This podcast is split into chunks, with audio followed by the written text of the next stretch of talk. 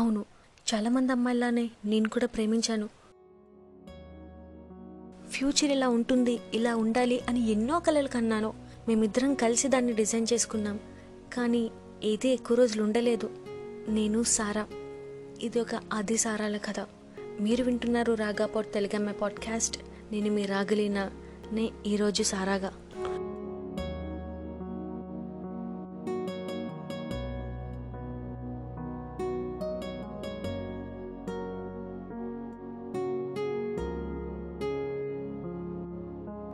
మీరు ఇటువంటి కథలు ఎన్నో వినుంటారు, ఎన్నో చూసుంటారు. కానీ నా కథ కొత్తగానే ఉంటుంది. అందరిలోనే ఒక మధ్యతరగతి కుటుంబం. మా నాన్న ఒక సూపర్ మ్యాన్ అయితే, మా మమ్మీ ఒక సూపర్ ఉమెన్, మా అన్నయ్య అక్క నా సపోర్ట్ సిస్టమ్. అమ్మ నాన్న ఉదయం 7ింటికే ఆఫీస్కి వెళ్ళిపోతే మా అక్కే నన్ను అన్నయ్యను చూసుకునేది. ముగ్గురం కలిసి స్కూల్కి వెళ్ళేవాళ్ళం.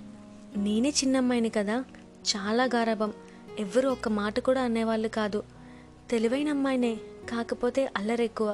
నా ఇంటర్మీడియట్ కంప్లీట్ అయ్యే వరకు ఇలానే హ్యాపీగా ఉండేది ఫ్యామిలీ. దీని అర్థం ఇప్పుడు కూడా అంతే సంతోషంగా ఉన్నామని కాదు.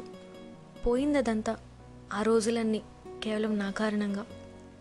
అక్క ఎయిమ్స్లో మెడిసిన్ చదువుతుంది ఇప్పుడు. అన్నయ్య బెంగళూరులో ఉద్యోగం చేస్తున్నాడు. సంవత్సరానికి 2 సార్లు కలిసేవాళ్ళం. ఈ కథంతా జరిగి దాదాపుగా 5 సంవత్సరాలు గడుస్తుంది. ఇంటర్మీడియట్ అయ్యాక ఐఐటి కోచింగ్ అని నన్ను హైదరాబాద్ ఇన్స్టిట్యూట్లో చేర్పించారు. ఇంటి నుండి 500 కిలోమీటర్ల దూరం, 3 నెలల కోచింగ్. అక్కడే మారిపోయింది నా తలరాతంతా. ఫస్ట్ డే క్లాస్ ఇంట్రడక్షన్ ఒక్కటే అయింది. దాదాపు అన్ని రాష్ట్రాల వారు ఉన్నారు. అయినప్పటికీ నాకు తెలుగు డామినేషనే కనిపించింది. ఇంటిని మిస్ అవుతున్న ఫీలింగ్. ఫస్ట్ టైం హాస్టల్ కదా.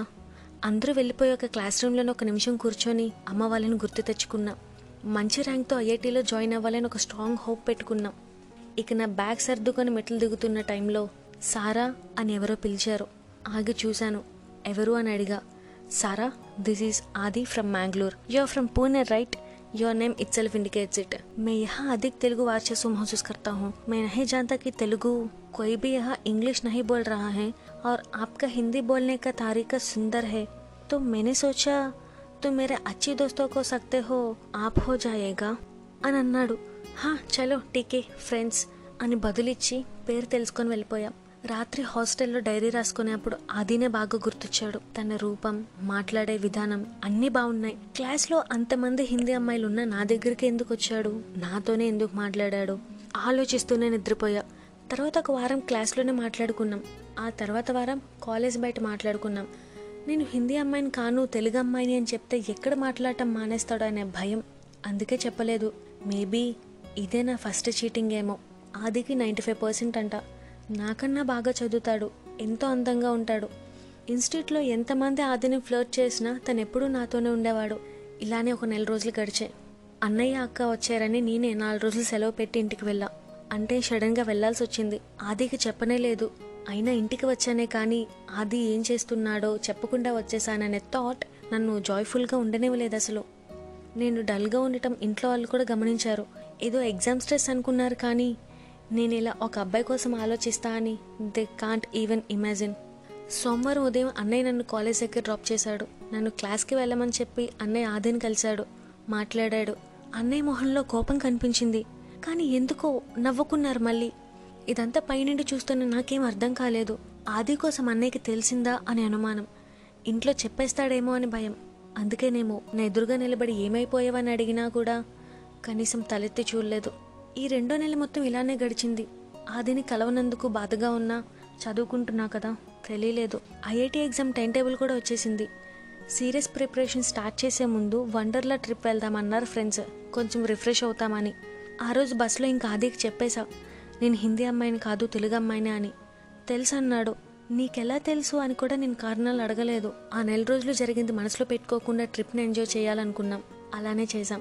చివరిలో ఆది నుండి ఓ మాట, ఇదే ఎక్సైట్మెంట్ నాకు జీవితాంతం కావాలి, నువ్వు ఉంటావా అని.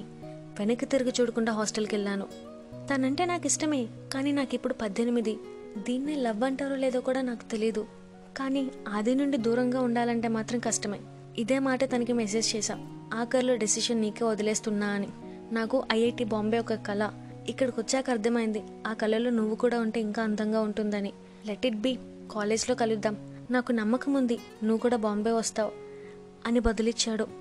ఎగ్జామ్స్ అయిపోయాయి, ఎక్స్పెక్ట్ చేసిన ర్యాంక్ ఏం రాలేదు నాకు, కానీ సెకండ్ కౌన్సిలింగ్లో ఐఐటి బాంబే సీట్ మాత్రం వచ్చింది. ఇంట్లో వాళ్ళు చెన్నై జాయిన్ అవ్వమని చెప్పినా పట్టుపట్టి బాంబే జాయిన్ అయ్యా. నేనేం ఆది కోసం ఆలోచించట్లేదు, చెప్పాలంటే ఇంటికొచ్చాక తన కోసం కూడా మర్చిపోయాను నేను. కానీ ఎందుకో ఐఐటి బాంబే మాత్రం నా మనసులో అలా ఉండిపోయింది. మొదటిసారి ఆదిని చూసా కాలేజ్లో, పక్కనే ఇద్దరు అమ్మాయిలు ఉన్నారు. వెంటనే కోపం వచ్చి తన దగ్గరికి వెళ్ళా. ఒక్కటే సమాధానం, చూసావా మనం సాధించాం అని. నవ్వేసి తనతో పాటు అడుగులు వేశా నా ఫస్ట్ ఇయర్ అయ్యేదాకా. ఆది కారణంగానేనేమో హోమ్సిక్ లాంటి ఫీలింగ్స్ కూడా ఏం లేవు నాకు.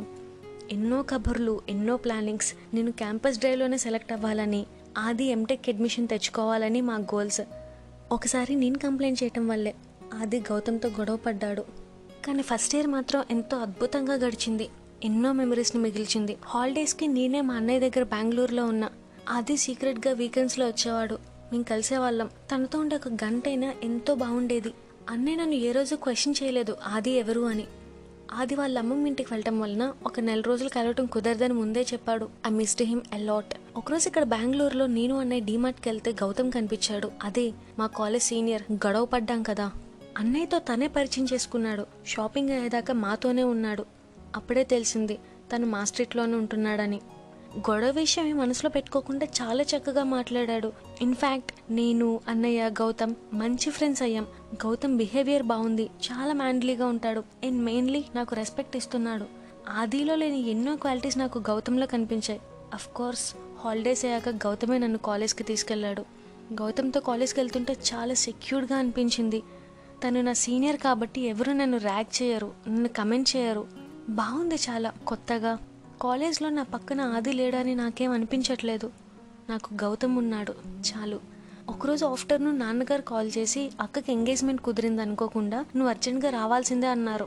గౌతమ్కి చెప్పా, తనే ఎయిర్పోర్ట్ దాకా డ్రాప్ చేశాడు నన్ను.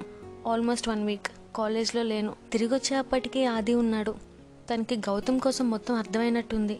నువ్వు నన్ను మోసం చేసావు, 2 years రిలేషన్షిప్, నువ్వు నన్ను ఇంత అర్థం చేసుకున్నావా అని క్వశ్చన్ చేశాడు. ఒక సెకండ్ ఆలోచించి, అవునాది మోసం చేశాను అన్నాను. ఈలోపే ఆది నా మీద అరవటం స్టార్ట్ చేశాడు. ఒక్క నిమిషం ఆగుతావా? Yes, Gautam is 100% better than you.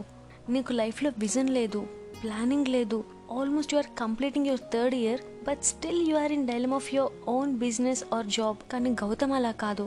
He's topper of the college and మంచి ప్యాకేజ్తో జాబ్ వచ్చింది.